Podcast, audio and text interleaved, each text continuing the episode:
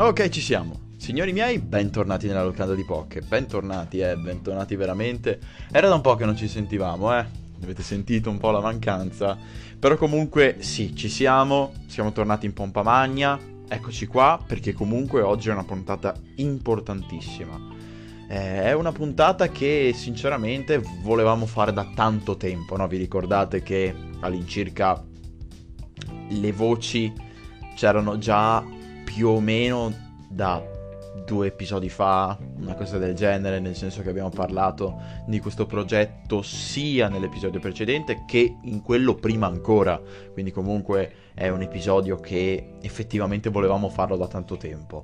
Allora, parto subito col dire che sono da solo, sì, ma nel corso della puntata sentirete anche altri miei colleghi, ovviamente. Sentirete sia Scrade che Ludwig, ok, in due segmenti separati, ma soprattutto sentiremo anche una new entry, ok? Che new entry è un grosso, un grosso termine, però effettivamente sentiremo la voce di uno dei protagonisti che ha a che fare con una rubrica che è nuova per quanto riguarda la locanda di Pocchi, che è l'angolino del Logos.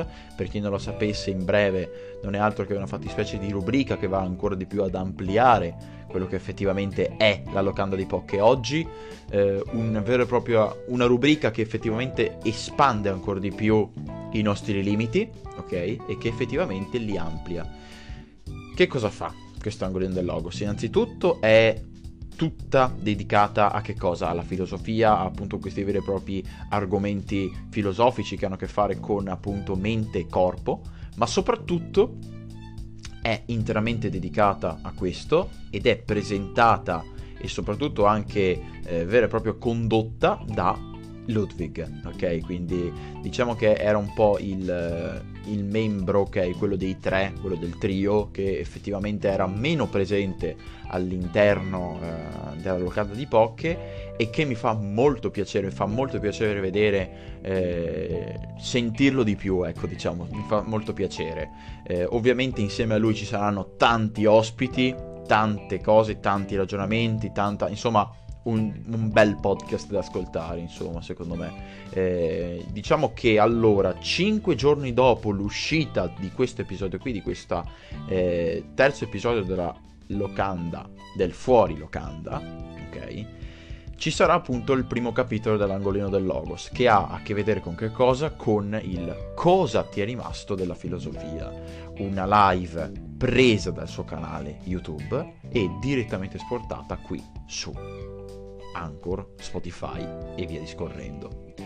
Però soffermiamoci ora, soffermiamoci ora su il nostro argomento, ok? Perché qui, o, o, meglio io, di solito non parlo di filosofia, infatti non so una mazza, ok? E sinceramente sto ascoltando anche molto volentieri le live di Ludwig per capire qualcosina di più riguardo a questo ambito, riguardo a questo campo e sinceramente sono molto curioso di sentirlo qui, ok, sulla locanda di Poké, ma soprattutto anche se avrete voglia di esplorare qualcosina di più, potete godervi tutto comodamente su YouTube, perché intanto ci sono tutti i link qua sotto, ragazzi, state tranquilli. Allora, quindi abbiamo detto che durante, la, durante bene o male questa vera e propria puntata sentiremo sia io, Ludwig, Scrade, ovviamente, e poi anche una new entry, ok, che abbiamo detto ha a che vedere bene o male con l'angolino del Logos. Si chiama Giovanni, ok? Si chiama Giovanni ed è veramente, veramente un grande, secondo me, veramente un grande perché racchiude alla perfezione, secondo me, il ragazzo intelligente, il ragazzo che effettivamente eh, si vede che ha, che ha proprio voglia di parlare che effettivamente è perfetto per l'angolino del Logos. Allora, questo Fuori locanda è un episodio molto particolare, il terzo, ok? E il 3 ovviamente non è per caso. Però, allora, signori miei, sapete che bene o male, ok, i Souls, o meglio i Souls-like, sono sempre stati un po' al centro del, del nostro trio, ma che comunque non abbiamo mai parlato apertamente dei nostri Souls-like preferiti, di quelli che abbiamo giocato, eccetera. Non abbiamo mai fatto questo, perché effettivamente già stagione 1, stagione 2 volevamo parlare un po' per quanto riguarda queste, eh, queste opere di Hidetaka Miyazaki, però effettivamente non abbiamo mai avuto spazio all'interno del podcast di parlarne. Ora, con l'avvento di Fuori Locanda, che appunto lo state ascoltando proprio adesso, con l'avvento anche dell'angolino del Logos, abbiamo ampliato molto di più i nostri schemi, i nostri margini, quindi effettivamente possiamo parlare di molte più cose, ok? Sempre rimanendo all'interno del nostro podcast, del nostro ecosistema. Allora, bene o male, ognuno di noi oggi dirà la sua per quanto riguarda i Souls-like che ha giocato. Molto molto semplice, penso che sia una cosa abbastanza facile da capire, nel senso che effettivamente se io ho giocato un Souls, parlo del mio Souls, di cosa mi è piaciuto, di cosa non mi è piaciuto e soprattutto un po' un, un qualcosa che gira attorno, ok, a, a questo gioco, ovvero la vera e propria lore, ok? Allora, io eh, parlo almeno per quelli che ho giocato io, ok? Allora, io sono arrivato tardo per quanto riguarda la, la vera e propria l'uscita okay, dei, dei, Souls effettivi. E, e, l'unico che effettivamente mi sono recuperato al proprio al medesimo istante ok il giorno stesso che è uscito è stato Elden Ring il problema è che adesso ho talmente tanto poco tempo che sto giocando veramente tanto poco ad Elden Ring. Eh. Sto giocando tan- tanto poco, vabbè, ok, sto giocando veramente poco ad Elden Ring. E questa cosa un po' mi dispiace perché effettivamente, cazzo, gio- non giocare ad un gioco del genere mi dà un po' fastidio. Però abbiamo, o meglio, avrò modo di di giocarlo a pieno, ecco, anche perché comunque un gioco del genere, un gioco così grande, non penso si faccia fuori in una ventina di ore. Allora, oggi sono qui per eh, effettivamente portarvi, per parlarvi di due giochi nello specifico. Allora, ho proprio qua i, i, cofanetti della PlayStation 4, ovviamente tutto targato PlayStation 4 perché sul mio PC non gira un cazzo, eh, e stiamo parlando di Sekiro, e Dark Souls 3 ragazzi. Sekiro e Dark Souls 3 questi praticamente sono i miei due Souls-like che ho giocato a pieno che mi sono goduto che ho effettivamente finito al 100% o meglio Dark Souls 3 un po' meno perché effettivamente dopo ne, ne, ne riparliamo però Sekiro è effettivamente il primo gioco che ho platinato al 100% ed è stato veramente un orgoglio per me innanzitutto. Allora prendo il cofanetto, eccolo qua, proprio ce l'ho in mano, voi non lo potete vedere però un po' immaginate quello che sto vedendo, perché ormai sapete no, la copertina base di Sekiro Shadows Die Twice che effettivamente è il lupo con appunto sua, il suo gadget, ok, il suo oggetto, l'arma prostetica nel braccio sinistro, mentre appunto sull'altro impugna la possente katana. Ebbene, questa, questa, copertina, ok, o meglio questa edizione che ho io, ha un qualcosa di particolare, perché effettivamente l'ho comprato su Amazon e per spendere mh, mm, giusto un pochettino di meno, o meglio, per farmelo arrivare a casa prima, ho preso la, l'edizione scritta in spagnolo e quindi all'inizio proprio c'è il bollino lì che ho scritto Juego dell'ano e poi dietro c'è Vengate, recupera tu honor, mata con ingegno. Quindi proprio per farvi capire come, come siamo messi. Però comunque allora Sekiro mi ha, mi ha effettivamente affascinato ai primi istanti, ragazzi. Ai primi istanti, ai primissimi istanti. Mi ha affascinato eh, dai primi gameplay, dai video. All'inizio ero un po', ero un po' spaventato perché effettivamente il primo Souls effettivo che ho giocato è stato Dark Souls 2 ed è stato cioè, o meglio, ed è stata una delle esperienze più brutte videoludiche che abbia mai avuto, perché Dark Souls 2, secondo me, per farlo giocare a non tanto un hardcore player, o meglio, un player normale, medio, eh, ma all'epoca ero ancora proprio un novellino in generale sia del PC che l'ho giocato sul PC per farvi capire, eh, ma anche della PlayStation 4 perché effettivamente non ho mai giocato a, ver- a dei veri e propri GDR eh, improntati sullo stile dei Dark Souls, quindi è stata un'esperienza difficilissima per me eh, perché comunque mm, eh, stiamo parlando di Dark Souls ragazzi, perché il primo impatto, bene o male, eh, è stato un po' difficile per tutti, no? Che poi, quindi penso che effettivamente il modo in cui ti catapulta non Dark Souls, ok? Non Dark Souls 1, ma stiamo parlando di Dark Souls 2 come primo eh, effettivo Souls-like penso che sia una delle esperienze più brutte da videogiocatore che mh, qualunque persona in questo, in questo pianeta possa subire, nel senso, perché, ecco, partiamo dal presupposto, io non consiglierei mai, ok? Tipo, non so, qualcuno mi fa la domanda, guarda, vorrei avventurarmi nel mondo dei Souls. E io ti dico, va bene, nessun problema, nel senso quale gioco mi consiglieresti proprio per partire, per iniziare al meglio, per andare proprio subito scattante?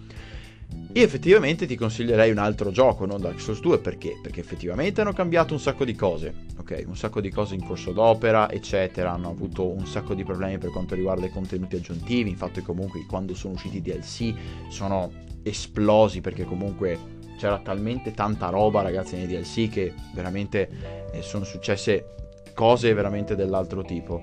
Però effettivamente ha un sacco di problemi quel gioco, un sacco di problemi perché comunque è un gioco mh, ancora più grezzo rispetto a Dark Souls 1, è un gioco ancora più bastardo rispetto a Dark Souls 1, ha tanti problemi per quanto riguarda la vera e propria eh, esplorabilità, ok, possiamo dire così, e soprattutto ha anche tanti tanti problemi con le mappe, le aree di gioco, i, i, mostri, eccetera. Quindi, appunto, i veri e propri nemici. Perché dico mostri? Perché effettivamente siamo nella locanda di Poké. Quindi, Dark Souls 2 penso che sia una delle esperienze mh, proprio più devastanti che un giocatore possa subire. Tant'è che io dissi uh, all'epoca, all'epoca porca miseria, ma, so, ma, sono veramente così rincoglionito, sono veramente una schiappa, perché effettivamente eh, chi entra in Dark Souls, ok, eh, tutti lo fanno almeno per la prima volta, in un modo anche abbastanza presuntuoso, no? come per dire guarda io devasterò tutti, sono fortissimo, sono il migliore e poi effettivamente i primi nemici effettivi che trovi sono dei ratti del cazzo e ti distruggono in mezzo secondo. Ma lasciamo perdere, chiudiamo questa parentesi che forse se ne occuperà meglio Scrate nei prossimi segmenti che ovviamente sentirete. E, e, quindi ritorniamo a Sekiro. Sekiro, ragazzi, mi ha, mi ha affascinato. Partì un po' prevenuto, eh, perché comunque eh, diciamo a chiappe pressate, ecco, possiamo dirlo così. Eh, sono, partii un po', un po' prevenuto, sì, perché effettivamente eh, diciamo che comunque era comunque un action, comunque un gioco molto veloce, un gioco che effettivamente richiedeva molta tecnica, molta abilità e quindi effettivamente era anche un, mo- un buon modo per mettermi alla prova e soprattutto per allenarmi. E penso che Sekiro sia il, um, il prototipo perfetto di gioco ideale per me, almeno perché comunque è una scalata continua, è un vero e proprio rapporto obliquo, un qualcosa di scalare, ok? Che va verso l'alto, ok? Un qualcosa di continuo e soprattutto che ti fa imparare sempre. C'è sempre un qualcosa sopra da, dal punto in cui sei te in quel momento, in quel preciso momento, che ti fa imparare, ok? E penso che sia una delle cose più splendide che abbiano mai fatto. Un continuo incredibile fra storia, che comunque tra poco parleremo anche un pochettino, ma soprattutto anche un continuo un continuo, ragazzi, di, eh, di, difficoltà, sì, ma anche e soprattutto di boss fight. Eh, una boss fight che, bene o male, ti insegna come affrontare la prossima, eh, delle aree splendide, soprattutto delle ambientazioni molto molto carine, ma anche e soprattutto il variare, perché ragazzi stavamo parlando che sono appunto usciti eh, giochi prima di Sekiro che erano letteralmente molto molto simili, ok? Molta gente si lamentava eh, perché comunque l'azienda From Software in sé non ha mai creato una vera e propria IP che si spostasse di molto rispetto ai classici standard di Dark Souls. E Sekiro è stata proprio la prova. È stata la prova del dire guarda, io From Software provo a fare qualcosa di diverso e questa cosa che hanno fatto effettiva di diverso gli è costato un goti. Un goti, ragazzi, non è un qualcosa così tanto per un Goti, cazzo, eh, vuol dire tanto, vuol dire veramente veramente tanto ragazzi. Ok? Poi vabbè, allora, tralasciando ovviamente tutte queste cose qui, ma soprattutto ragazzi io vorrei soffermarmi moltissimo sul, eh, sul combat system. Il combat system di Sekiro secondo me è veramente veramente il gioiellino proprio il gioiellino perfetto secondo me perché comunque è un combat system semplice un combat system che comunque riesce effettivamente a darti delle ricompense e soprattutto anche a stupirti e a farti godere il combattimento. E questa cosa è molto difficile ragazzi perché tanti giochi moderni se pensate anche un esempio molto semplice a Biomutant.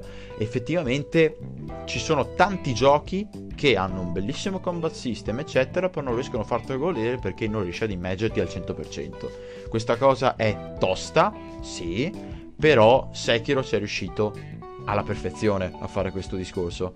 Perché effettivamente Sekiro ragazzi eh, nasce come una fattispecie di Tenchu eh, al quadrato, un Tenchu alla massima potenza.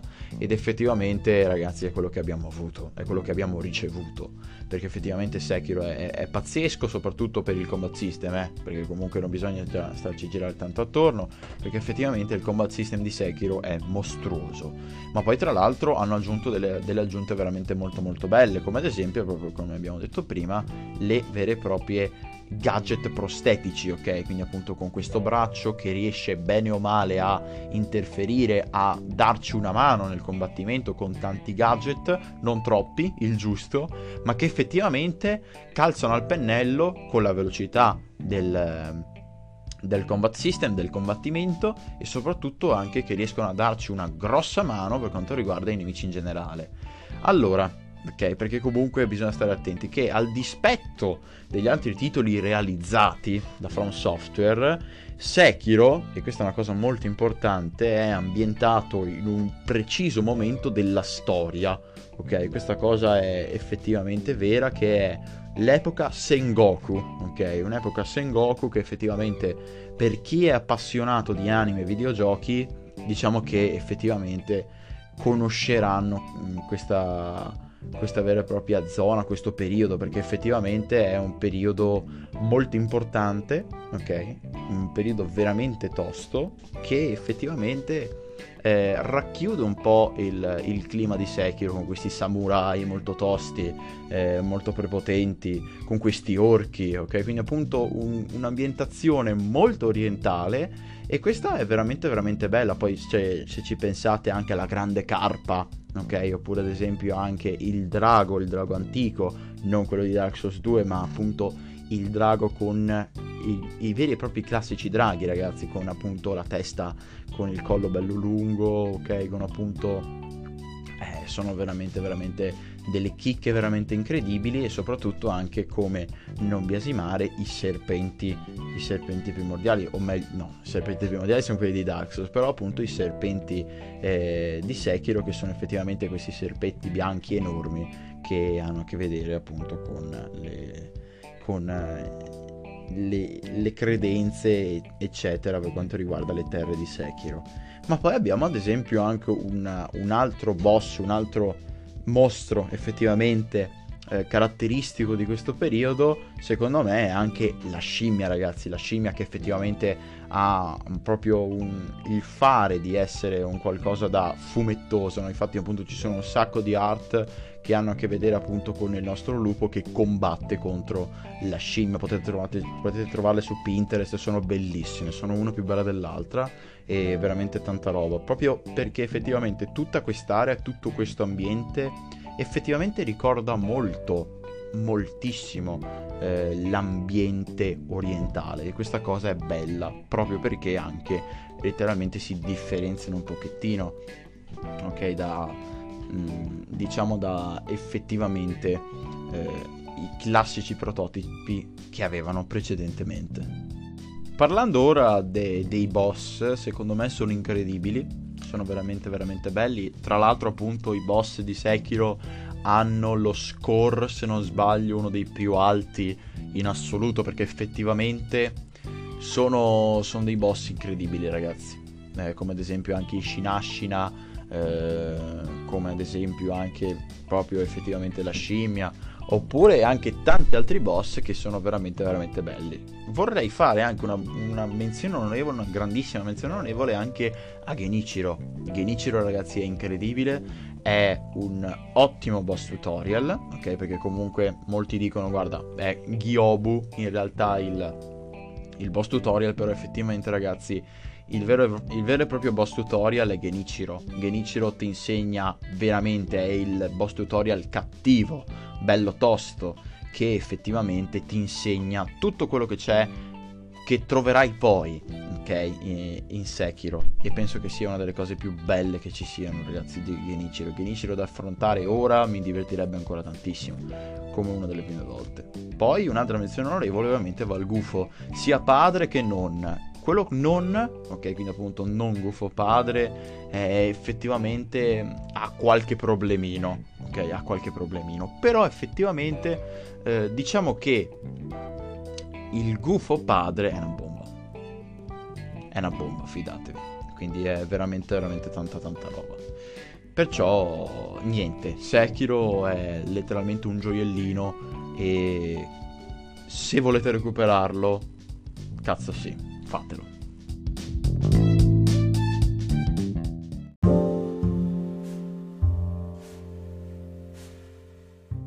Ok, partiamo ora con il secondo gioco che volevo parlare con voi ed è ovviamente Dark Souls 3. Allora, devo partire proprio con una premessa, una premessa molto facile. Allora, io Dark Souls 3, eh, quando lo vidi, diciamo che non mi non mi fece una bellissima figura, nel senso, perché effettivamente, secondo me almeno, eh, mi dava la sensazione di un Dark Souls effettivamente esagerato, un Dark Souls che non c'entrasse molto per quanto riguarda i primi due capitoli. E quando appunto uscì Dark Souls 3 tutti lo criticarono, compreso anche il sottoscritto, ma anche Scrade e tanti altri, eh, lo criticarono proprio per il roll, per il panic roll, perché effettivamente un roll in Dark Souls 3 eh, praticamente è l'equivalente, cioè facciamo caso no, che una barra media di Dark Souls 3 di stamina faceva all'incirca sui 5-6 roll, invece su Dark Souls 3, anzi su Dark Souls 2, scusate, faceva tipo 2 roll e mezzo, to. Eh, mettiamo, cioè era questo rapporto, era un rapporto spaventoso e questa cosa fece infuriare tantissimi player. Certo che ovviamente From Software e Miyazaki hanno sempre appunto gli eletti che effettivamente gli pareranno sempre il culo e quindi sono queste bene o male le regole di, di questi cioè, diciamo che From Software ha, ha veramente de, degli ottimi fedeli, ecco, che praticamente anche se sgarrano di mezzo secondo, anche se fanno fuori effettivamente dal loro target, o meglio dalla loro lunghezza d'onda, effettivamente loro non verranno mai mh, mirati, presi di mira, effettivamente. Verranno semplicemente appunto accolti e accettati così come sono. Questa cosa a me non fa impazzire perché effettivamente eh, i problemi si risolvono grazie a questo, grazie appunto a gente, fan che dicono guarda Ciccio, qua questa cosa non va bene, questa cosa non va bene, non farla nel prossimo, la prossima volta. Invece appunto From Software, o meglio questi, questi giocatori che effettivamente sono fan sfegatati di Dark Souls, eh, diciamo che è abbastanza difficile eh, abbastanza difficile che dicano queste cose, che effettivamente ci sia una rivolta, anche perché effettivamente non hanno nulla da, da chiedere di meglio, nel senso. Quindi Dark Souls 3, io con Dark Souls partì appunto anche in questo caso a chiappe pressate, perché effettivamente non solo appunto non mi fece una, una grossa impressione per quanto riguarda proprio questo, eh, ma soprattutto non mi fece un'altra buona impressione secondo poi anche perché, perché effettivamente ci stavamo rendendo conto che Dark Souls in sé eh, stava andando nella direzione più eh, proprio diretta possibile per quanto riguarda il vero e proprio mondo di Bloodborne, gotico, il sangue, la storia del sangue, eccetera. E quindi effettivamente questa cosa a noi non ci ha fatto impazzire, perché se io volevo giocare a Dark Souls c'è Dark Souls. Se io voglio giocare a Bloodborne, c'è Bloodborne. Da una parte l'anima, ok? L'anima oscura, dall'altra il sangue. Sono due cose completamente diverse.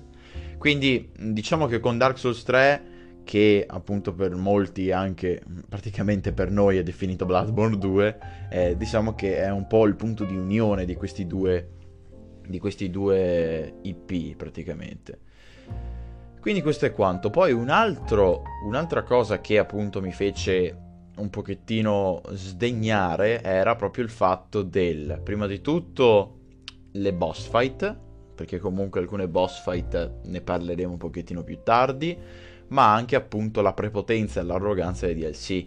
E questa cosa appunto per un giocatore che effettivamente non era così esperto di Dark Souls, perché comunque Sekiro è molto diverso rispetto a Dark Souls, eh, diciamo che è stata un po', un po difficile come, come abitudine nel senso. Però dopo un po', diciamo che rimasi veramente estasiato dal modo di gioco di Dark Souls 3, ragazzi ho preso la Firefates Edition, che è praticamente quella con tutti i DLC, con Ashes of Ariandel e anche appunto Ringed City.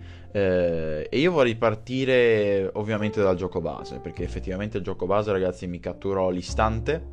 Eh, perché comunque mi stava, mi stava piacendo. Secondo me mh, mm, hanno pensato appunto a un Dark Souls eh, più moderno, effettivamente. Volevano un pochettino staccarsi dalla, dalla loro piccola cupola che, crea, che hanno creato con i Dark Souls vecchi, con Dark Souls 1 e Dark Souls 2 e quindi effettivamente diciamo che questa cosa è, si, è, si, è, sentita, si è sentita veramente tanto questo cambio d'aria, questa freschezza che effettivamente ha fatto delle piccole modifiche e sinceramente queste piccole modifiche si sono sentite e anche parecchio, perché effettivamente sono delle modifiche belle sostanziose che hanno fatto, ma diciamo che comunque tutto sommato basta effettivamente capire il gioco e ti rendi conto che comunque sono in perfetta sintonia con, con esso, perché effettivamente appunto il panic roll eh, oppure ad esempio tante altre cosette, ad esempio la tolta, e proprio annullamento delle statistiche,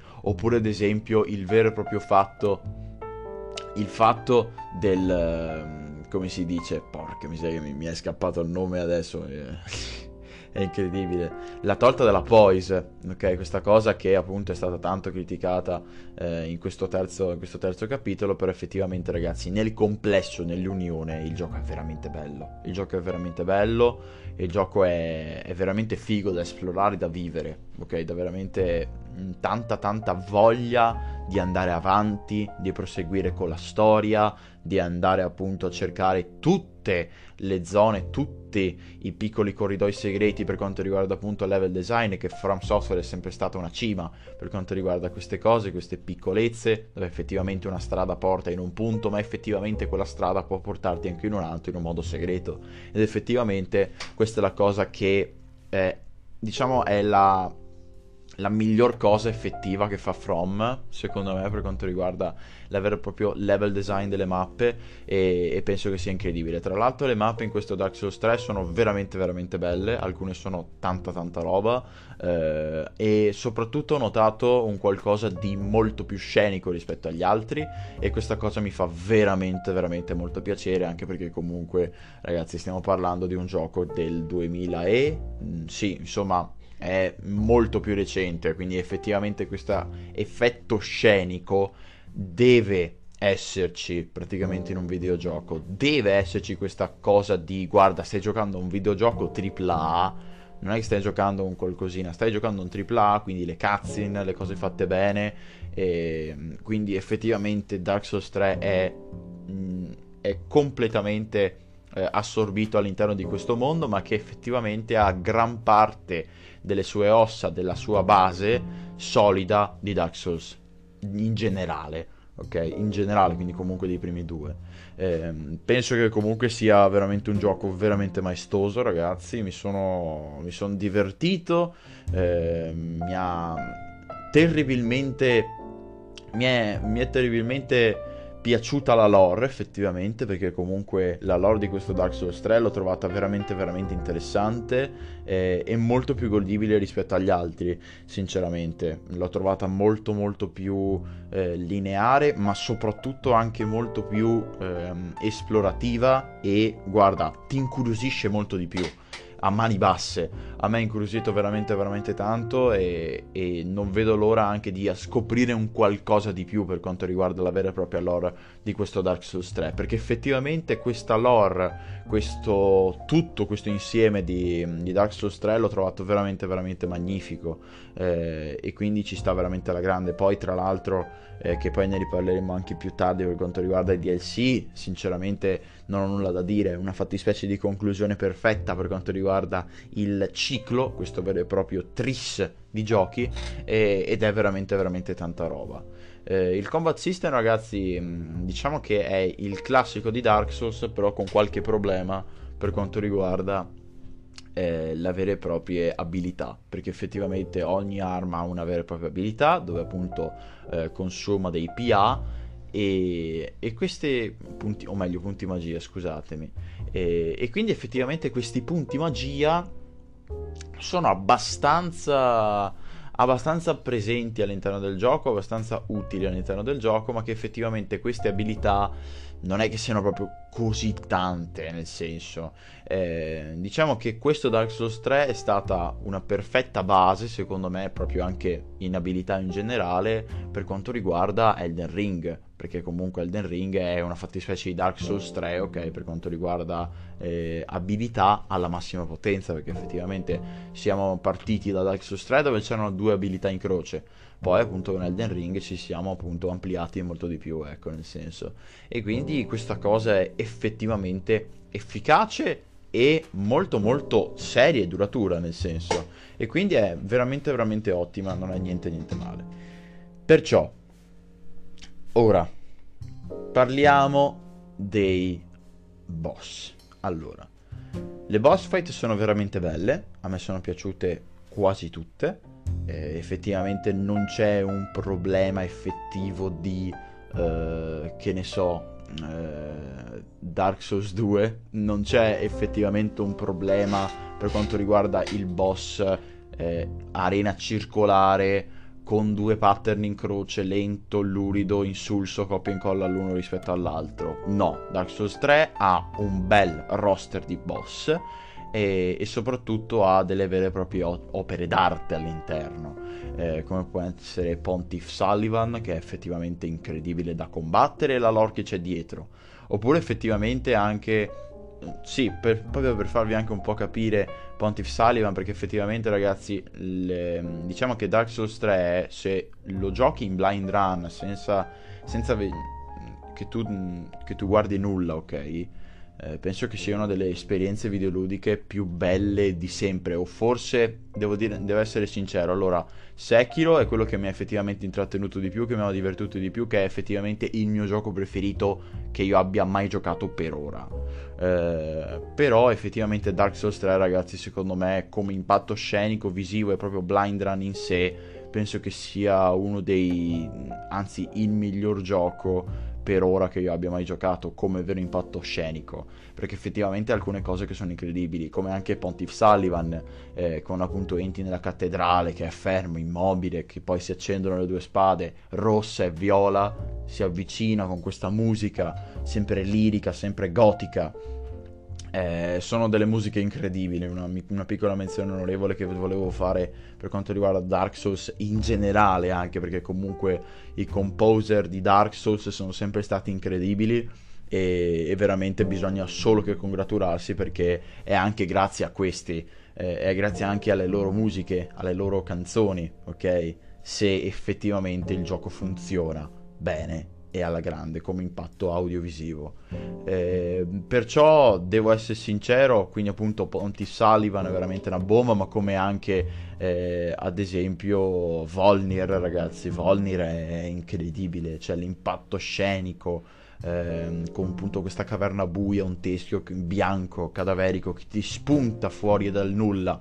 È, è stupendo, ragazzi, è stupendo, veramente, veramente incredibile. Ma poi anche la prima volta eh, che appunto vedi I- Idril, non mi ricordo come cazzo si chiama la, la città, quella là dove appunto è tutto innevato, eh, sempre appunto nel gioco base, eh, quindi appunto per andare da Pontiff Sullivan subito dopo Volnir, eh, Iritil, sì, Iritil è veramente una bomba, ragazzi, perché apri questa porta e viene fuori un mondo completamente diverso da dove sei spuntato fuori te ed è effettivamente bellissimo da vedere. Ma poi anche ci sono anche tante altre cose belle, eh, audiovisive. E, um, sono tutte cose veramente da vivere, da, da esplorare e soprattutto anche da, da, godersi, perché effettivamente sono tutte cose che puoi godertele solo una volta in primis d'impatto.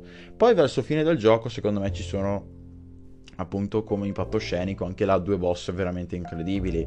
Eh, primo fra tutti ovviamente Soul of Cinder che eh, te lo ritrovi appunto dopo dall'uscita del, del, nostro Nexus cadaverico, il nostro Nexus buio, scuro, eh, tormentato praticamente, esci con questa luna enorme, nera, con un contorno rosso, dove effettivamente dove cade questo contorno rosso c'è lui, c'è un, un enorme stronzo.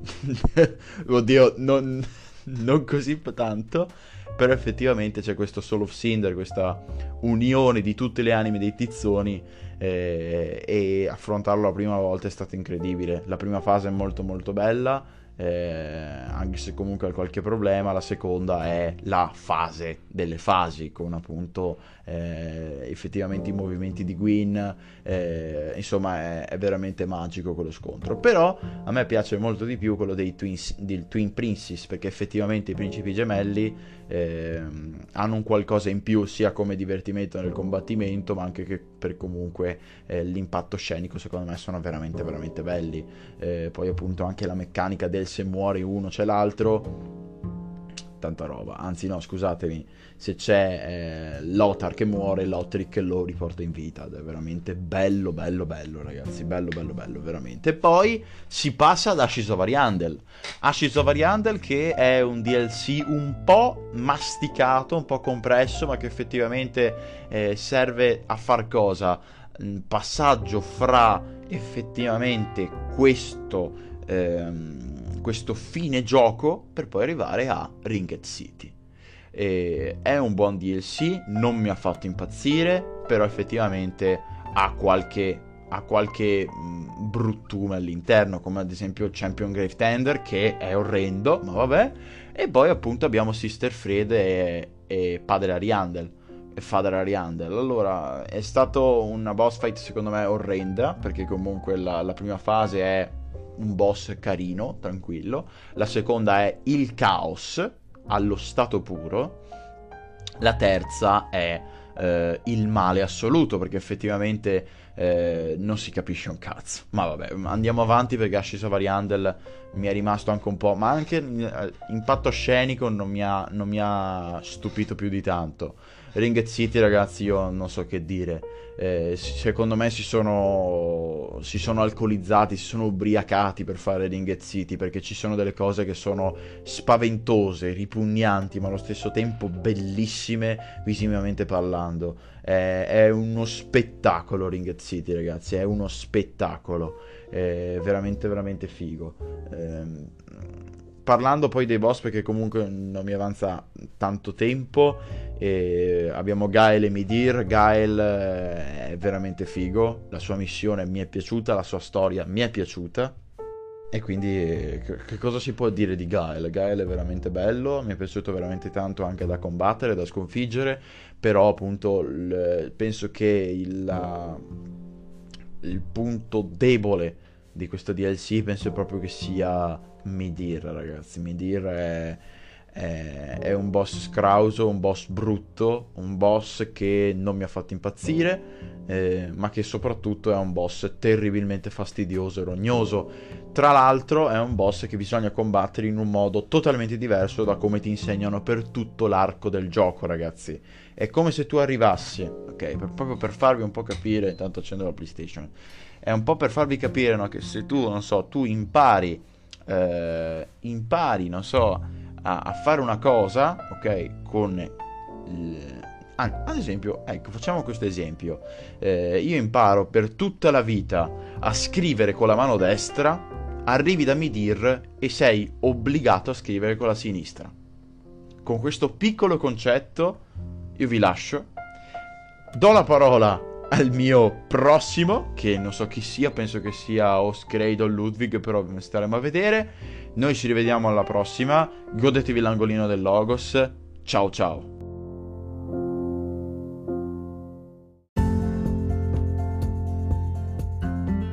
Buongiorno a tutti e benvenuti nella locanda di Pocche. Io sono Ludwig, o chiamatemi pure Frank, come volete. Ho appena finito di bere il caffè, quindi carichissimo, per parlarvi di Bloodborne. Onestamente non so l'ordine, eh, l'ordine dei giochi che avete sentito, perché stiamo lavorando in maniera eh, distaccata, non ci stiamo sentendo perché vogliamo concentrarci ad analizzare i capitoli proprio eh, senza farci influenzare dal, dalle opinioni degli altri, quindi proponendo una riflessione nostra e eh, speriamo anche interessante. Allora, io vorrei parlare di Bloodborne perché è, porto le mani avanti, è l'unico eh, Souls che ho approfondito veramente. Gli altri comunque non li ho giocati interamente, li ho giochicchiati, li conosco comunque piuttosto bene, ma non mi sento eh, in grado di sviluppare un pensiero comunque critico, omogeneo, per convincervi a giocare a questi giochi. Infatti il mio obiettivo della mia partecipazione in questo episodio è proprio quello di convincervi a giocare a Bloodborne. Perché, ve lo dico subito così ci togliamo il pensiero, penso che sia uno dei migliori videogiochi mai riusciti, mai sviluppati. E penso inoltre che sia il modo migliore è di raccontare una storia all'interno di un videogioco, mi spiego.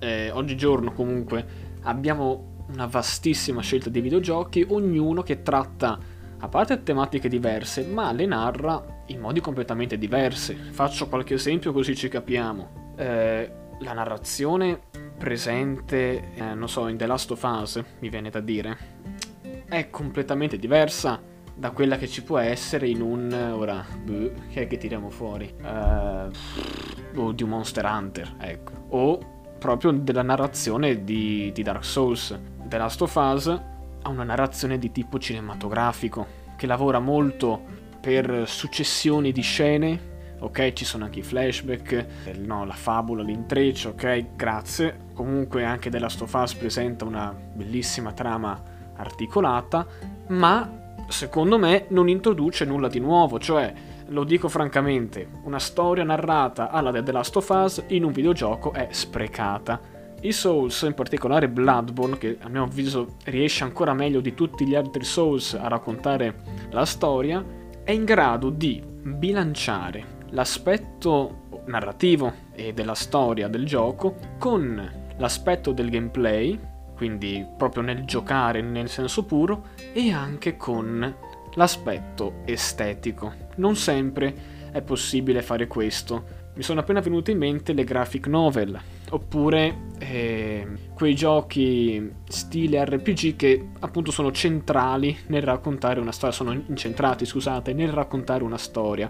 Capite bene che trovare il giusto equilibrio di questi aspetti non è facile. Riprendendo le graphic novel, sono in grado di raccontare perfettamente la storia, alcune hanno un grande valore estetico, pensiamo, non so, ad alcuni RPG, ora non mi vengono in mente i nomi perché eh, onestamente non me li ricordo, però ce ne sono alcuni in particolari che hanno uno stile magari cupo, magari eh, in alcuni tratti anche gioioso, insomma, con gli RPG è possibile eh, promuovere anche dell'arte estetica dell'arte grafica, tuttavia a discapito eh, del gameplay. Negli RPG, nelle graphic novel, permettetevi, permettetemi, non c'è un grande gameplay, anzi è praticamente nullo. Non, non stai giocando, stai assistendo, stai leggendo, comunque insomma. Anche in questo caso, secondo me, eh, non dico sia sprecato nel videogioco, però manca qualcosa. A me l'idea del videogioco è proprio quella di avere tutte queste tre, tutti questi tre aspetti alla portata di mano e i Souls, come ho già detto, sono in grado di farlo. Bene, bene, ho introdotto, ho introdotto bene l'argomento. vi dico un po' come, stru- come mm, strutturerò questo, uh, questa riflessione. Mm, è molto semplice, a dire il vero. La prima parte, spero in 5-10 minuti, parlarvi dell'aspetto puramente eh, ludico del gioco, quindi un po' di meccaniche, se c'è qualcosa di interessante, appunto la grafica, l'estetica, l'ambientazione, i boss, tutte queste cose qui. E nella seconda parte vorrei dire due cenni sulla, sulla storia. Ho detto che il mio obiettivo è quello di convincervi a giocare al gioco, quindi non sarebbe opportuno spoilerarvi la trama, anche perché non è proprio nel mio interesse, cioè io ve l'ho detto anche all'inizio, è una storia comunque articolata, complessa e sì, alla fine è quasi più bello interpretarla a modo proprio che ascoltare me che, eh, che racconta ciò che ho capito io o che mi sono informato, anche perché ci sono tantissimi siti, tantissimi video su YouTube che provano a raccontare la storia come sto facendo io, quindi comunque alla fine siamo sempre un po' sulla, un po sulla, un po sulla speculazione e a me personalmente non piace molto. A questo punto, dato che la trama è particolarmente complessa, articolata e interpretabile, è bene appunto interpretarla. Per questo, torniamo al punto principale, vorrei convincervi proprio a giocare a questo gioco. Allora, iniziamo. Non c'è molto da dire nel fattore gameplay, dato che è similissimo a, ai Dark Souls, è un, un, action RPG in terza persona, quindi insomma non è che ci sia molto da dire. Dai colpi di lama e schivi, questo è il gameplay fondamentalmente, ma già qui c'è qualcosa di, secondo me, molto raffinato. Molto raffinato perché come ho detto, c'è un connubio particolare tra gameplay e storia. Infatti, i protagonisti di questo gioco, che sono dei cacciatori, anzi il protagonista ovviamente che andiamo ad impersonare, è un, un cacciatore, un cacciatore di belve. Le belve, vedremo dopo, sono il frutto, più che il frutto sono la conseguenza dell'utilizzo del sangue antico, un sangue di derivazione divina, che oltre a curare ogni male e poter in un certo modo potenziare la specie umana porta a, questo, a questa defiance, cioè ti fa diventare una belva. E non è una bella cosa. I cacciatori sono, appartengono alla... Oddio, appartengono, insomma, è un po' più complesso di così. Sono una sottocategoria della Chiesa della Cura. La Chiesa della Cura è un'istituzione fondata appunto per combattere le belve, ma parallelamente a continuare gli studi del sangue antico sul sangue antico per ovviamente arrivare a conoscerne tutti gli aspetti e tutti i segreti per poter elevare l'uomo ad uno stato superiore. Lo stato superiore, ovviamente, e poi concludo con questa piccola parentesi, con questa piccola grande parentesi, lo stato superiore ovviamente mi riferisco al, ai piani di realtà, più in alto vai in, in questi piani, più ci sono eh, creature in un certo modo eh, intellettualmente superiori fino ai grandesseri, che sono le divinità che ho, eh, che ho, accennato prima. E niente, insomma, questi grandesseri dei quali noi non conosciamo nulla, che sono dotati di, di una volontà diversa dalla nostra, non seguono le nostre leggi morali. Per questo io, insomma, mi fermo qui, non mi sembra opportuno parlare anche dei grandesseri. Io non sono un grandessere e non li capisco. Dicevo, cacciatori ammazza belve, ok, ma parliamo subito del gear. Come sono fatti sti cacciatori? C'hanno un vestitino e delle armi. Basta, ovviamente ar- armi, ehm, armi bianche, quindi spade, pugnali, aste e le pistole. Questa qui è una particolarità di Bloodborne che si differenzia dai Dark Souls, ovvero a differenza di avere uno scudo o comunque la possibilità di eh, impugnare una seconda arma, come nel caso anche di Nio. Nio non ne parleremo in questo podcast, però è comunque un Souls-like, diciamo, e riprende delle caratteristiche,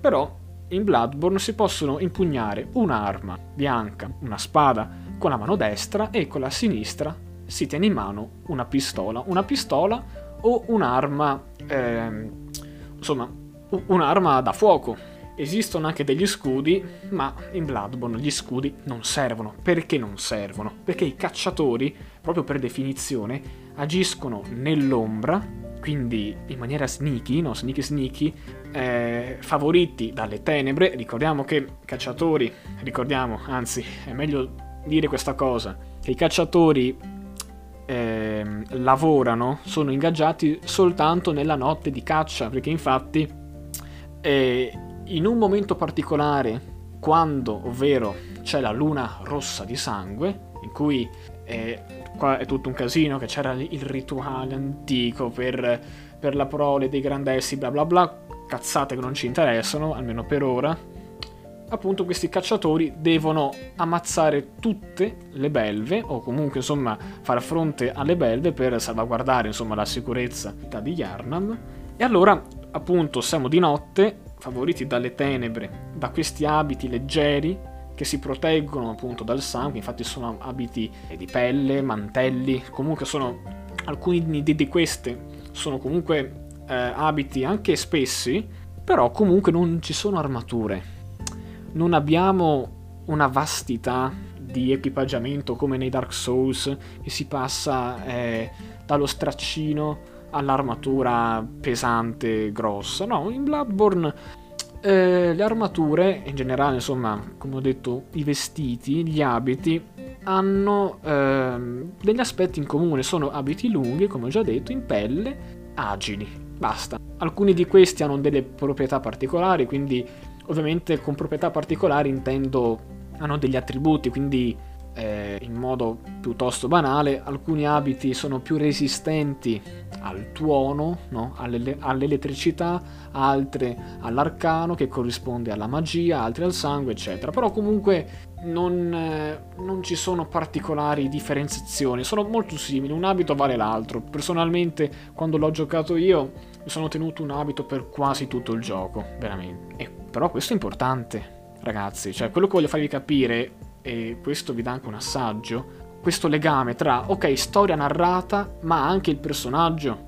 Ok, faccio questa piccola, diciamo, sì dai, la faccio, questa piccola critica, ad esempio, anche della Us, ecco, volendoci anche della Us, nel primo capitolo, quando eh, la protagonista, Ellie, no, è in grado di... Eh, agire. Ricordiamo che ha 14 anni, ho capito che è una bambina nata in un mondo di merda, quindi che ha che ha saputo affinare le sue tecniche di sopravvivenza. Ho capito tutto, però rimane sempre una bambina, una bambina, una bambina del cazzo che è in grado di agire con una freddezza, con una impassibilità veramente assurda, impugna qualsiasi tipo di arma, cioè è una, una macchina da guerra di 14 anni. Allora, eh, io non accetto questo tipo di patti nei videogiochi, ok? Neanche nei film, ma nei videogiochi questa cosa è ancora più. si fa ancora più sentire, ancora più, è ancora più marcata. Perché appunto io, da giocatore, voglio che le mie azioni nel gioco rispecchiano gli ideali del gioco stesso. E in Bloodborne, con questa piccola cazzata, è geniale. È questo quello che voglio farvi capire. Cioè, in Bloodborne tutto il combat system di Bloodborne ricalca l'ideale del cacciatore di Bloodborne, cioè quando combatto con Bloodborne sto combattendo come se fosse un cacciatore vero, come un cacciatore vero del gioco. Quindi non sto soltanto eh, dando colpi di spada e sparando colpi di proiettile di mercurio, cioè non sto soltanto facendo questo, sto giocando proprio come vorrebbe si giocasse nella storia. E non è banale come cosa, ragazzi, non è banale è molto figa. Anche perché non ti è imposta, cioè non è che tu sei costretto a farlo. Non so, pensiamo a quelle puttanate, a quelle puttanate dei quick time events, che sono delle puttanate di merda perché ho capito, agisci come agirebbe il personaggio, sì, schiacciando un tasto di merda. Invece qui la cosa è molto più raffinata. Parliamo ora delle armi. Diciamo che qua la cosa è ancora più figa perché sebbene ci siano poche armature, quindi non, non, abbiamo una grande vastità di scelta, come ho già detto, ma di armi invece veramente siamo a livelli, a livelli fotonici, nel senso che ci sono tantissime, non armi, perché comunque le armi prese singolarmente sono, sono poche, ora sparo un numero, saranno una trentina di armi, con armi intendo eh, sia eh, spade, spadoni, ma anche le armi da fuoco. Non sono tante, ma ogni arma ha a, disposa- ha a, disposizione una trasformazione, quindi si può utilizzare generalmente, quindi non con tutte, però di solito se nei Dark Souls si può avere l'impugnatura unica e a due mani, in Bloodborne questo è tradotto con una vera e propria trasformazione dell'arma. Dato che siamo in Monster Hunter, quindi con la locanda di Pokke, quindi maggiormente penso ci siano dei fan di Monster Hunter, è un po' come la lama caricata. Faccio questo piccolo esempio per farci capire. Quindi con un'arma sola posso utilizzarla in due, in due modi diversi, ok? E questa non è male perché presupponendo che ci siano 30 armi nel, 30 armi nel, nel gioco, in realtà sono 60 stili di combattimento, perché queste armi sono veramente complesse. Cioè ragazzi, qua non si tratta di un eh, attacco leggero, attacco pesante, schiva e ciao. Sono veramente toste. C'è l'attacco in salto, l'attacco in schivata, l'attacco con la schivata andando avanti, andando indietro. Ok? Quindi veramente le armi sono complesse, quindi moltiplichiamo questi, tutte queste combinazioni per la doppia modalità dell'arma e abbiamo delle armi molto molto complesse soltanto dal punto di vista ludico, quindi giocando. Inoltre, come per le armature, che seguono millimetricamente la lore del gioco, anche le armi fanno lo stesso, quindi oltre ad avere un'arma bella da giocare, abbiamo anche un'arma che in un certo modo ti rende partecipe, ti immedesima nell'arma e del cacciatore che utilizza quell'arma. Infatti, adesso ci inoltriamo quei pochi minuti che ci rimangono nella storia a grandi linee del gioco. Bisogna sapere che, innanzitutto, dico soltanto questa cosa, è sbagliato parlare di storia di Bloodborne perché bisogna differenziare il plot, che è quello che il giocatore insomma gioca con la vera lore, storia e mm, cosmogonia del gioco. Ho già, ho già menzionato questi grandi esseri e poi questi grandi esseri che per prima volta si sono palesati ad una società molto antica di umani, di umani che sarebbero dei sovrumani che hanno dei poteri particolari, chiamati Pterumiani, se non dico male. Questi qua che si sono manifestati per la prima volta a questa razza hanno scoperto appunto eh, questo sangue antico che come ho già detto è un sangue in grado di eh, curare, di dare dei benefici, eh, con, con, un piccolo problema che ti fa eh, diventare una belva. Ma non tutti, non tutti, perché alcune persone sono in grado di resistere alla, alla bestialità. Queste persone, molto fortunate, sono destinate a diventare cacciatori.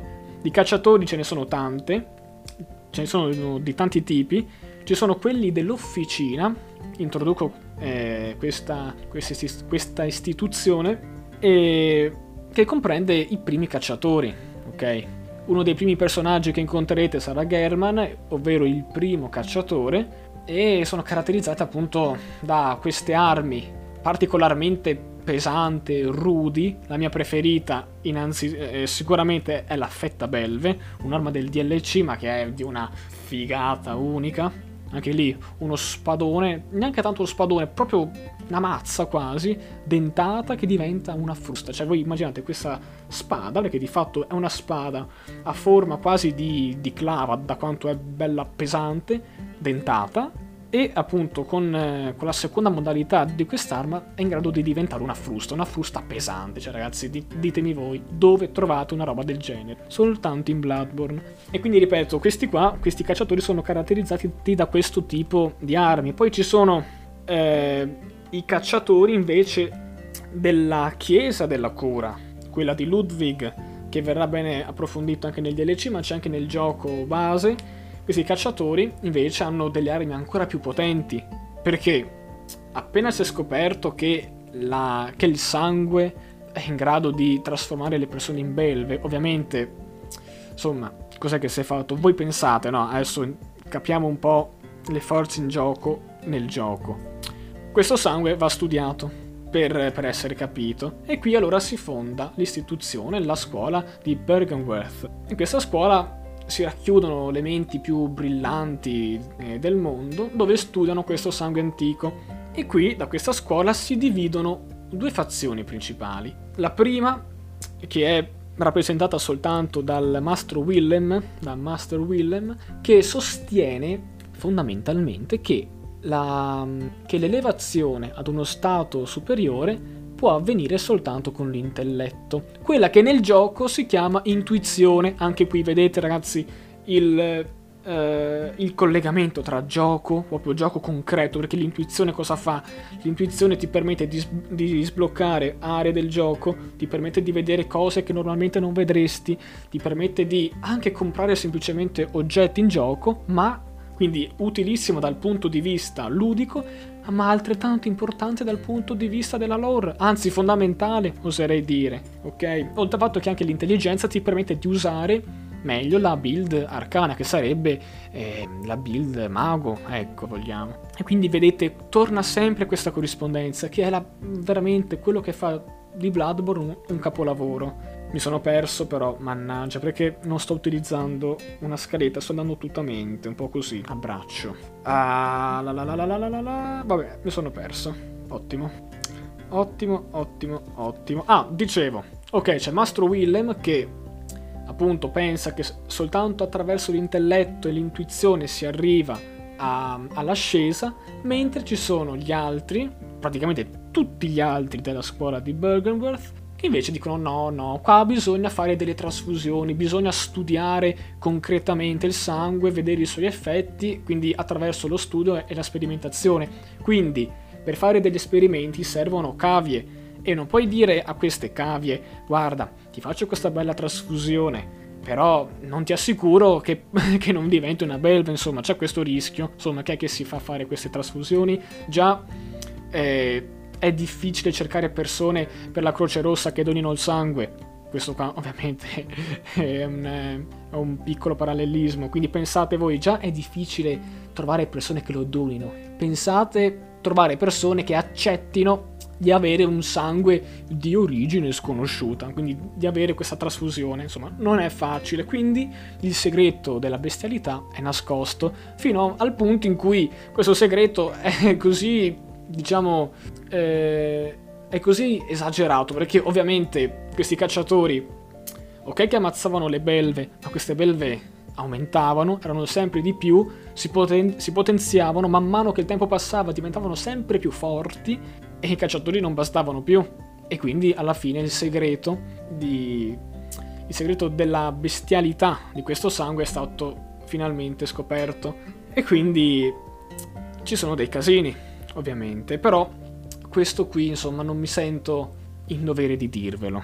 Perché lo scoprirete. Io penso di essere stato piuttosto piuttosto completo, più che altro le cose fondamentali. A me non piace parlare dei videogiochi in maniera così superficiale, di, di, di, dicendo ok è bello, lo prendete perché eh, si spara come su COD.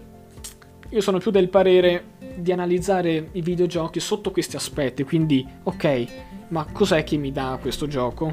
Beh, in questo gioco, come ho già detto e concludendo, è in grado di fornire un'esperienza cometa cioè tu giochi a Bloodborne per avere un'esperienza completa di tutti i sensi a 360 gradi.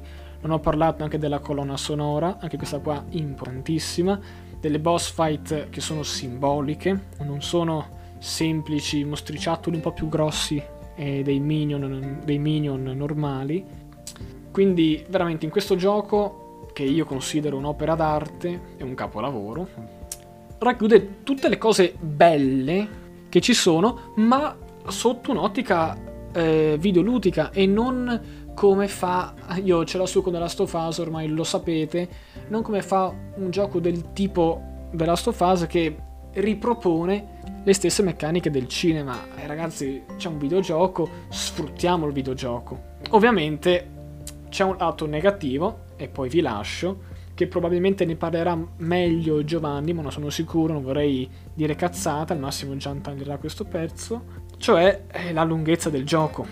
Perché, eh, ricordiamo, nel caso non si fosse capito, è un, è un Souls, è un, è un Souls-like, quindi è caratterizzato da una notevole difficoltà. E ci sono delle sezioni di gioco, tra cui i DLC, sono veramente toste e sono a filo del, del, crollo del, crollo nervoso. Io prima di completare il DLC veramente ci ho perso chissà quanti mesi perché dopo aver giocato il gioco base ed essermi smartellato il cazzo, io per finire il gioco base, quindi con tutto il mio tempo, eccetera, oddio, avrò impiegato circa 30 ore, 30-40 ore. Non è troppo lungo, ok? Non è estremamente lungo, però eh, l'ho giocato in un momento della mia vita, quindi qualche anno fa, in cui veramente avevo tutto il giorno libero. Già ora, adesso che per carità non ho, particolari, non ho particolari impegni, però già ora mi sarebbe difficile gestire un gioco del genere. È un po' come il caso di Elden Ring, un gioco enorme con una storia che non ti viene raccontata in modo esplicito. Quindi questo qui ovviamente è la parte a sfavore che tra l'altro è la stessa, eh, è lo stesso pregio, ora non, non farei contraddirmi, però ovviamente il gioco ideale, come, di, come, dicevo, che trova il connubio tra questi tre fattori, ha la pecca di essere complesso da capire. Ha la pecca che per godersi al meglio l'esperienza bisogna essere costanti. È un impegno, cioè giocare ad un Souls, in particolare Bloodborne, è un impegno. Bisogna starci lì, con calma, senza fretta. Senza fretta, infatti io odio eh, le speedrun in questi giochi perché dico ma che cazzo servono? Cioè b- bisogna speedrunnare tutto? Ti speedrun anche quando vai al cesso? No, perché sì, lo fanno ovviamente, ma che serve? Che serve? Bloodborne, la storia di Bloodborne è tutto il contrario della velocità, è tutto il contrario, quindi non, vabbè, tralasciando discorsi stupidi. E quindi niente, io onestamente mi sento in dovere di concludere anche perché ho un po' sforato con il tempo, non pensavo, personalmente ero convinto di avere molto meno da dire. Ricordiamo che Bloodborne ra- tocca tematiche interessantissime, tra cui la conoscenza, quindi la ricerca della conoscenza, che come sapete a me non può che stare a cuore perché eh, fa parte della mia formazione e deformazione filosofica, ok? Quindi a me non può che piacermi dato che non ho, parla- ho, parlato di tutto e di nulla, ho dato soltanto un'idea a questo gioco, sicuramente, ma non, lo, ma non assicuro, cioè sicuramente ma non assicuro, che farò altri, altri episodi, magari non nel podcast, ma, ma, magari su YouTube, con qualche gameplay, dove andremo ad, ad analizzare meglio certi aspetti molto particolari, perché ce ne sono. Io lascio la parola a chi mi viene dopo, che non so chi sia, un abbraccio, un bacio, statemi bene e alla prossima.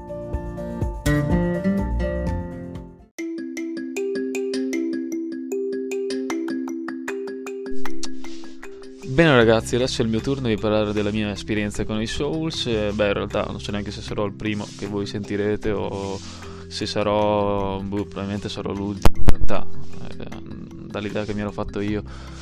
Sì, eh, parlando dell'esperienza dei miei Souls, io eh, diciamo che del gruppo, a parte di, Giovanni che non lo conosco troppo bene, ma eh, degli altri invece eh, sono stato il primo a facciarmi ai Souls, diciamo a appassionarmi ai Souls.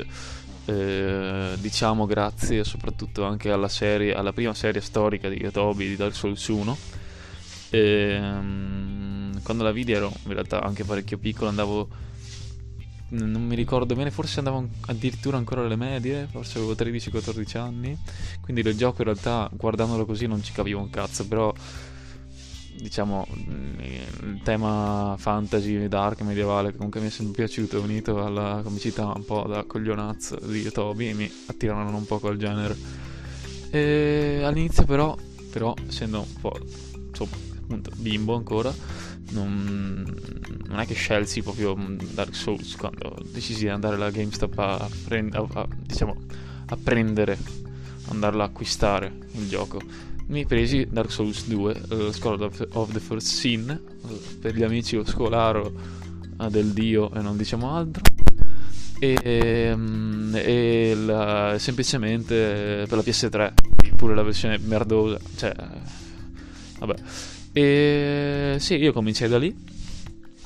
E, e, qui diciamo parte l'epopea per riuscire a finire un Souls. Perché io, ragazzi, per riuscire a finire un Souls, eh, veramente ho sudato 7 boh, la difficoltà. Per i problemi tecnici, praticamente. E sì, perché io appunto mi presi lo Souls 2 per la PS3, ci giocai per un problema di memoria, perché la mia PS3 già, cioè, diciamo che aveva già i suoi anni, stava già dando i suoi problemi, perdo tutto. Io credevo di essere a metà gioco, ma se non sbaglio in realtà ero appena arrivato alla zona del pontile desolato, quella dei pirati se non sbaglio, quindi in realtà ero quasi inizio gioco. Però io pensavo di essere quasi a metà per farvi capire quanto ero completamente, uh, come dire, distaccato. Dal, non dal genere, che comunque già mi stava piacendo tantissimo, già, mi ero già immerso full in proprio, però dal... Um, era talmente blind, ecco, potremmo dire.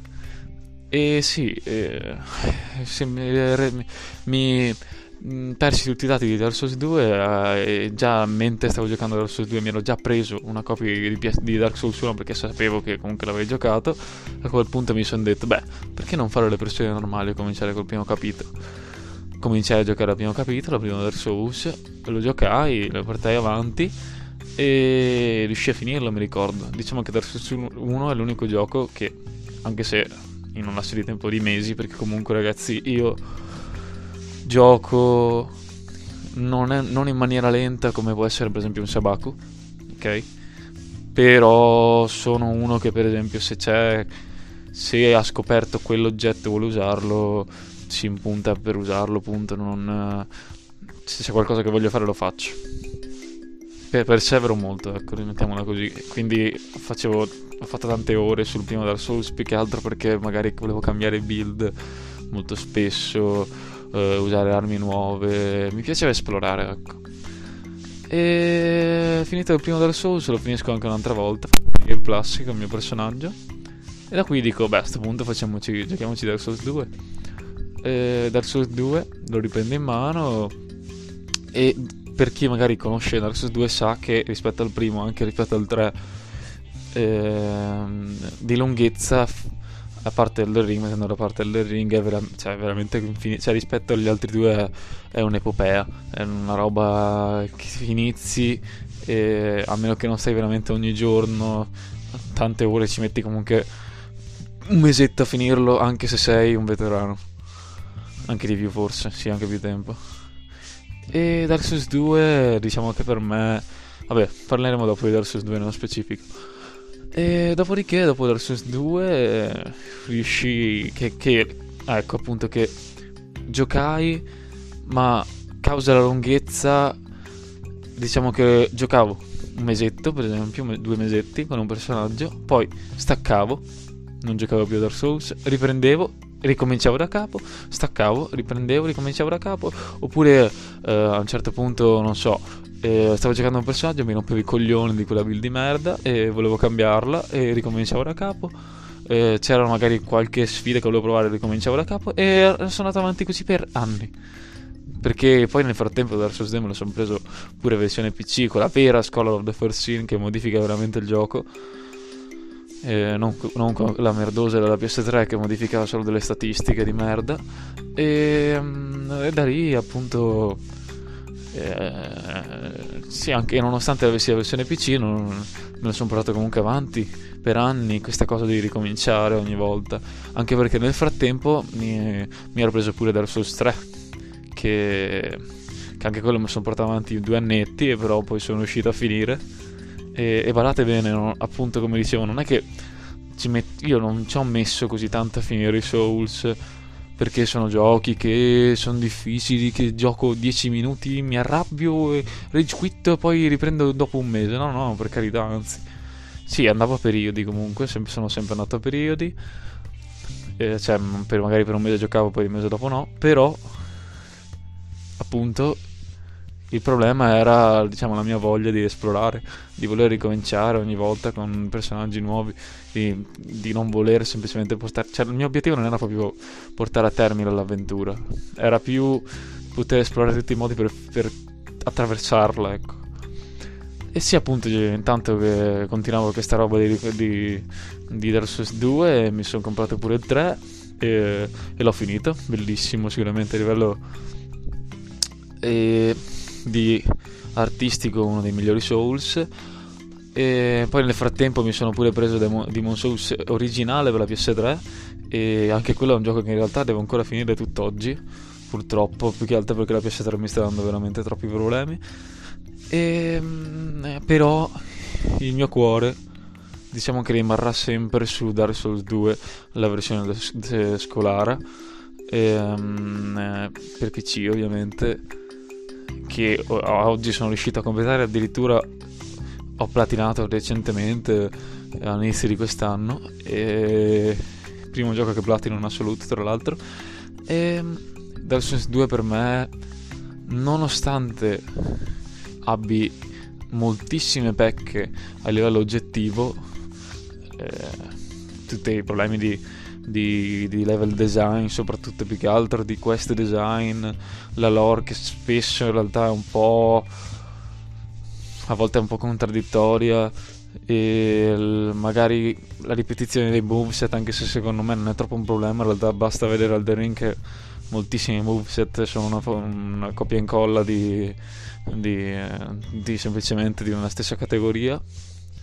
E appunto adesso 2 però per me mi è piaciuto un sacco appu- appunto sia perché è l'avventura più lunga quindi è, la, è diciamo ti permette cioè, diciamo, c'è più varietà. In, sost- in, realtà si potrebbe ridurre tutto quanto a Dark Souls 2 è più vario. Dark Souls 2 ha veramente tantissime build, forse è quello più bilanciato meglio, puoi veramente giocarlo in tutte le maniere possibili e immaginabili rispetto agli altri Souls, magari, magari rispetto ecco, a Dark Souls 3 che io chiamo sempre Bloodborne 2 perché in realtà è, un, è palese che è un gioco che vuole essere action eh, tamarro, cioè non, tamar- non tamarro ma vuole farsi vedere figo e appunto lo chiamo Bloodborne 2 per questa sua vena che poi nel DLC diventa veramente Bloodborne se, se ci pensate. E, um, e, appunto per la sua vena action. E invece Dark Souls 2 mi piace a parte appunto per questa sua enorme varietà anche se appunto troppa varietà in realtà non vuol dire buona qualità. Basta vedere per esempio i boss sicuramente quelli del 2 tantissimi sono un po' una, una mezza fotocopia degli altri. Sono spesso mal curati sono un po' dimenticabili ecco.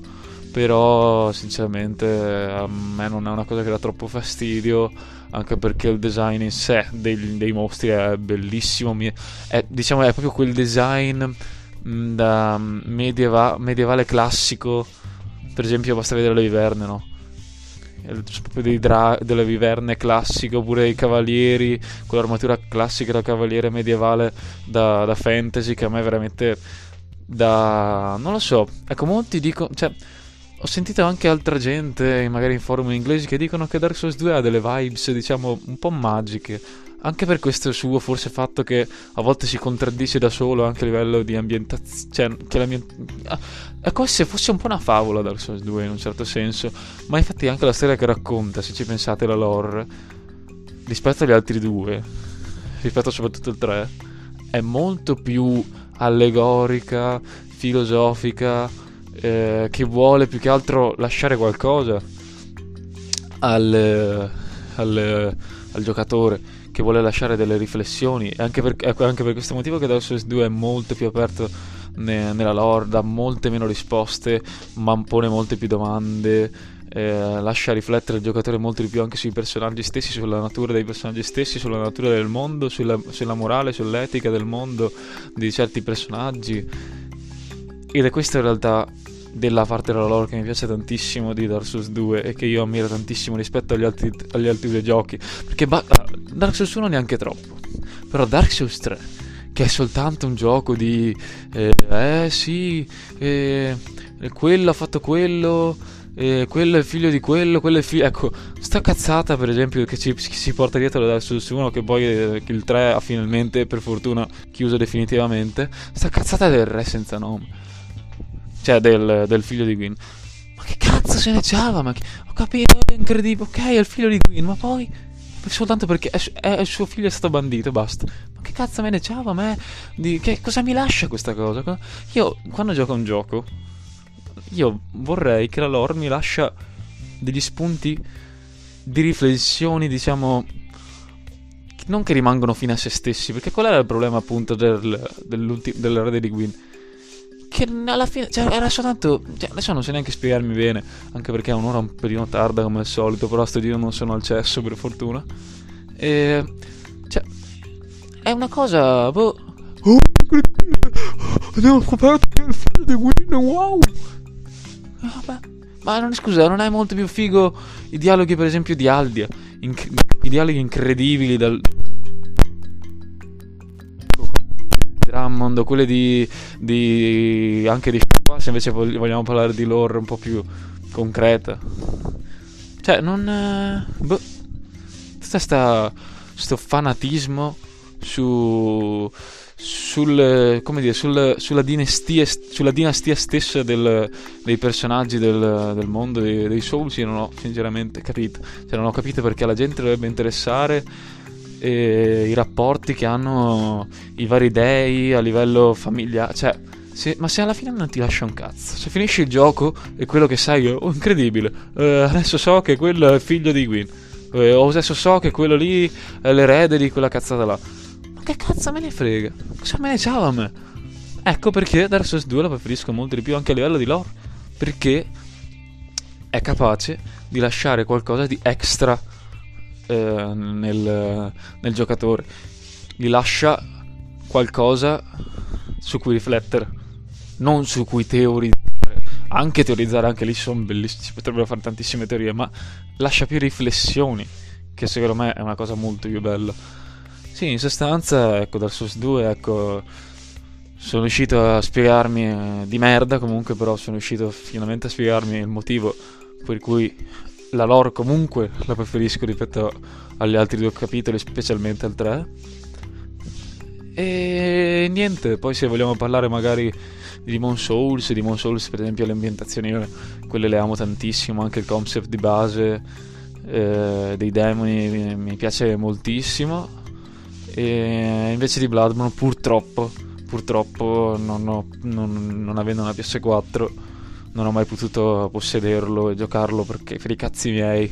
Però sono sicuro che sarebbe una prova che mi piacerebbe tantissimo, eh, già che ha un'ispirazione così forte col, con l'horror cosmico e con Lovecraft. Eh, sono sicuro che a livello artistico eh, sia un giocone eh, inarrivabile e da quello che ho visto mi sembra forse la unica vera oggettiva opera d'arte a 360 gradi di, di quell'handicappato di no volevo dire di, di quel giapponese di Hidetaka Miyazaki.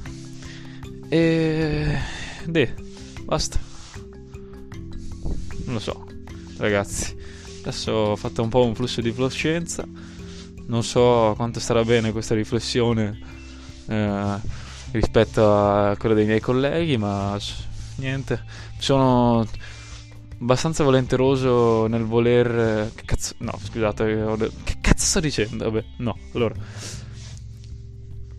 In sostanza, chiudo dicendo che farò sicuramente prima o poi un episodio riguardo a Dark Souls 2 in specifico. Andando più nello specifico magari della sua lore eh, più che sul, sul, sul, suo gameplay magari appunto per tirare fuori dei punti di, rifle- di riflessione. E con questo chiudo ragazzi eh, baci e buonanotte.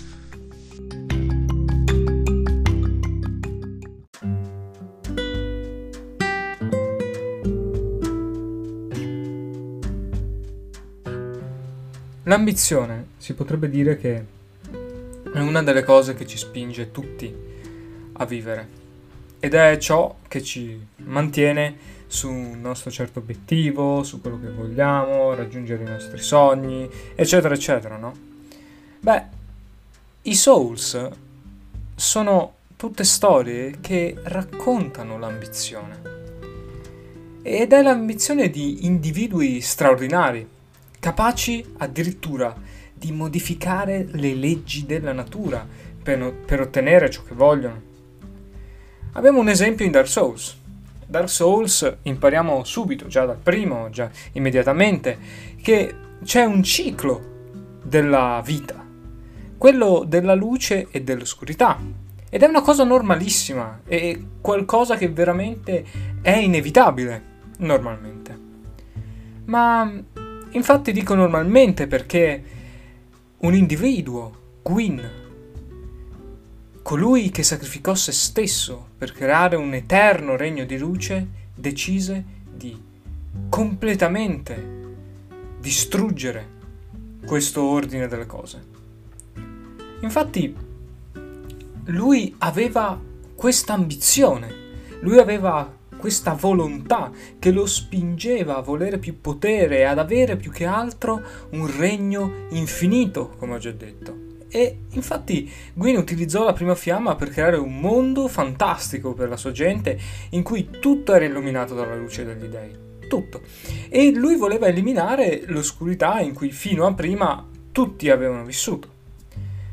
Peccato che noi sappiamo che l'oscurità non smise mai di perseguitarlo.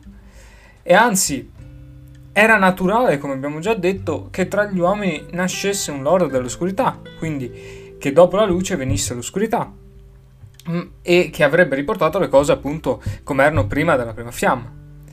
Ma dopo innumerevoli difficoltà e dopo questo rigetto di Gwyn totale verso le regole del mondo, Gwyn arriva persino a sacrificare se stesso per questa ambizione, per questo sogno. È vero che passano mille anni prima che qualcuno riesca a sconfiggerlo. Insomma, il, il suo sogno di creare un, um, un regno infinito è qualcosa che lo porta a completamente abbandonare se stesso e soprattutto lo porta a causare ogni singolo evento della trama di Dark Souls, come sappiamo. Addirittura viene definito il primo peccatore da Aldia in Dark Souls 2, perché lui è, ha deciso di distruggere completamente il ciclo naturale della vita. Ma Gwyn in Dark Souls non è l'unico, perché sempre nell'1 abbiamo l'esempio della strega Isalith che decide di creare addirittura una copia della prima fiamma. Qualcosa di incredibile che infatti dà vita a ha delle forme di vita, riesce a creare qualcosa. E quello che crea però sono delle forme di vita non accettate, non ben viste, anzi incomprese, perché vengono creati i demoni, i demoni che come noi vediamo da Lost Isalith milioni di volte durante il gameplay, sia dell'1 che del 2 che del 3, alla fine non sono altro che una civiltà normale come gli umani, ma vengono completamente incompresi e questa fiamma, questa ambizione di Isalith risulta nella sua rovina. Quindi abbiamo Gwyn che viene rovinato da se stesso, Isalith che anche lei viene rovinata da se stessa e poi in Dark Souls abbiamo sempre il terzo, un terzo agente, un terzo grande esempio di questa ambizione, che è ovviamente Manus. Anche se Manus è opposto possiamo dire, a Gwyn per il suo potere dell'oscurità, per tutto quello che ci va dietro. Alla fine però, se si pensa soprattutto a quello che noi vediamo poi in Dark Souls 2, alla fine la fame di potere, l'ambizione di avere tutto, di dominare qualsiasi cosa, ce l'aveva anche Manus. E, e come ho già detto, questo viene dimostrato dalle figlie nate dalla sua morte, che poi nel, in Dark Souls 2 causano tutti gli, tutta la rovina di, dei, dei, dei quattro re di Dark Souls. E appunto, parlando di quattro re, Dark Souls è pieno di esempi di persone che completamente si abbandonano alla, all'ambizione e vengono spesso rovinati da se stessi. Prima di tutti i quattro re di cui abbiamo parlato, Gwyn, Lost Isalith, ehm, Manus stesso, poi abbiamo personaggi come Orbeck in Dark Souls 3 che è assetato di sapere. E parlando di, di sapere appunto, l'ambizione nei Souls non è mai, o meglio, non è mai solamente solo potere politico. Perché appunto, come ho come ho appena citato Orbeck di Dark Souls 3, l'ambizione, la volontà di avere tutta la conoscenza del mondo, di eh, sapere ogni segreto, è qualcosa che in tutti i Souls in qualche modo riesce a tornare. Per esempio in Dark Souls 1 abbiamo Logan, Logan, questo grande sapiente che viene portato nel luogo in cui c'è tutto il sapere di Dark Souls 1, che è appunto dove risiede mm, Sith, e arrivato lì impazzisce, appunto rovina se stesso a causa di questo sapere, a causa di questa ambizione. In Dark Souls 2 abbiamo forse l'esempio più grande, più bello anche, di tutto Dark Souls di questo concetto, che è Aldia. Aldia che arriva a sperimentare sulla vita degli altri esseri viventi e anche su se stesso, deformando tutto e distruggendosi completamente. E poi in Dark Souls 3 appunto abbiamo Orbeck, abbiamo gli scolari che eh, dicono ai principi la verità del linkare il fuoco e tutto quello che ci va dietro. Insomma, il sapere anche è una grandissima ambizione in Dark Souls, ma non è solo in Dark Souls, perché appunto non starei parlando di tutti i Souls, se anche in, negli altri giochi queste, questo tema dell'ambizione non si ripeta. E infatti l'ambizione in Bloodborne, per esempio, è molto presente, è onnipresente addirittura, perché noi abbiamo dei grandi personaggi come Willem, come Lawrence, che dimostrano questo, questo volere, dimostrano questa ambizione. Solo che hanno la stessa ambizione, ma hanno metodi diversi. Uno attraverso la conoscenza, attraverso gli occhi, l'altro attraverso il sangue. Tutto per riuscire ad elevarsi, avere questa volontà di volersi arrivare a creature celesti. E infatti Bloodborne poi, come lo troviamo noi, Yarnam, come troviamo noi Yarnam, è completamente distrutta da questa ambizione. Ma poi infine anche nel recentemente uscito Elden Ring abbiamo un esempio molto simile a quello di Gwyn, ovvero Queen Marika che decide di eliminare la runa del, della morte dal, dal grande albero per creare un mondo eterno in cui la morte non possa esserci. E insomma, però, ora abbiamo capito che l'ambizione è onnipresente nei personaggi di Dark Souls, ma a che cosa porta? Perché, dopo tutto, è questo il punto. A che cosa porta? Porta alla rovina. Come abbiamo già detto tantissime volte, la rovina dell'ambizione è qualcosa che non si può scappare Gwyn si rovina da solo, Manus viene ucciso, Marika viene anche Marika e Radagon vengono anche loro sconfitti. Poi Orbeck per esempio muore, Logan impazzisce, Aldia viene sconfitto. E quindi gli ambiziosi in Dark Souls sono vittime di se stessi. Nashandra in Dark Souls 2 viene completamente distrutta a causa del suo, del suo piano. E insomma, la lista è veramente infinita. E l'ambizione dunque, oltre a questo sviluppo iniziale che porta a qualcosa di magnifico, ma poi, forse per le proprie stesse azioni, forse per qualcosa che non, non avevamo aspettato, l'ambizione ci rovina, ci distrugge completamente, come Yarnam è completamente distrutta a causa di degli esperimenti, della, dei cacciatori e anche in generale degli scholars di, di Willem, ma anche a causa del, dell'utilizzo del sangue da parte della Chiesa.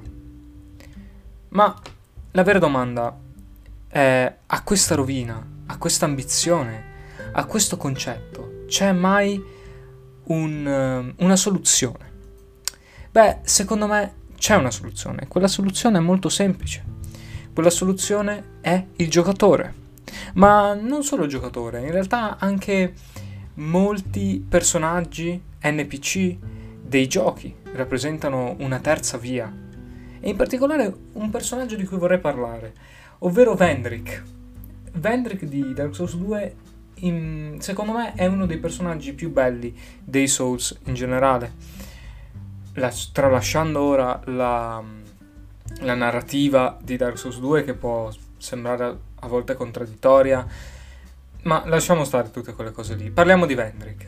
Vendrick, secondo me, è una vittima della, dell'ambizione. Proprio come da una parte lo sono anche la maggior parte dei protagonisti dei Souls. Vendrick appunto non è tanto differente dai protagonisti. Anche lui, lui diventa un re, proprio come eh, un suo predecessore in Dark Souls 1, che è il protagonista. Riesce a creare un suo, un suo regno, riesce appunto a ottenere tutto quello che vuole. Però è vittima della volontà di Nashandra. E a questo punto, quando lui se ne rende conto, fa di tutto per trovare una terza via. E la terza via qual è? La terza via è il Chosen Undead del 2 il protagonista, ovvero il giocatore. E infatti questo concetto di vedere il giocatore come una risoluzione a questa ambizione, forse anche in un certo modo come un'ambizione superiore a quella di tutti gli altri personaggi, è una visione che secondo me è giusta e che Vendrick dà e rende lampante al giocatore. Infatti il protagonista di ogni Souls arriva alla fine di tutto, quando ormai l'ambizione di tutti questi grandi personaggi ha raggiunto il, loro, il suo apice e ha distrutto eh, tutto quello che poteva distruggere. E come si dice in Dark Souls 2, noi cominciamo questo viaggio senza sapere perché, perché noi siamo spinti dalla legge di Dark Souls, dalla legge dei Souls addirittura che è la legge dell'ambizione. Ma parliamo anche banalmente di quando compriamo il gioco. Quando compriamo il gioco noi vogliamo sconfiggere questo gioco difficilissimo. Noi abbiamo questa ambizione di tornare di finire il gioco e avere il sorriso perché siamo riusciti a sconfiggere Malenia, siamo riusciti a sconfiggere Manus, siamo riusciti a sconfiggere Artorias. Insomma, avete capito, l'ambizione in Dark Souls parte nel momento in cui lo compri. Il giocatore è vittima della sua stessa ambizione già nel momento in cui lo compra. Ed è qualcosa di fantastico, perché poi questa ambizione si trasporta nel gioco stesso, nel protagonista stesso e da quello che deve fare. Per esempio, il Chosen Undead ha questa ambizione di diventare il prossimo Lord. Ehm, nel 3 l'ambizione è quella di creare un nuovo mondo, creare un nuovo ordine. Nel in Elden Ring bisogna diventare il nuovo Elden Lord. In Bloodborne si, l'ambizione è quella di riuscire a trovare una soluzione a tutto ciò che sta succedendo. E, ehm, e quindi la soluzione ai disastri precedenti è appunto questa. Un'ambizione che non si può fermare, un'ambizione ancora superiore, che porta però a una risoluzione, che è quella del giocatore il giocatore che comprende gli errori di tutti gli altri che sono venuti fin- prima di lui, comprende tutto quello che è successo prima di lui attraverso la lore, attraverso lo studio della trama, attraverso gli altri NPC che gli raccontano e riesce a superare le altre ambizioni precedenti. Non solo le supera, ma crea, come per esempio in Bloodborne, diventa addirittura qualcosa che nessuno si sarebbe mai aspettato, come per esempio come stavo dicendo in Bloodborne, diventa un essere celeste. E dunque, in conclusione, l'ambizione è qualcosa che in Dark Souls è sempre permanente. Addirittura mi vorrei collegare, proprio per concludere, a un filosofo, a Schopenhauer. Secondo me la volontà, l'ambizione di Dark Souls non sono così diverse. Una volontà che ti spinge a volere di più, a non fermarti mai. E Schopenhauer parla di questo, parla esattamente di questo. E l'ambizione Dark Souls è esattamente questo, ovvero avere tutto, avere quello che si vuole senza badare alle regole della realtà, come dimostrato per esempio da Gwyn.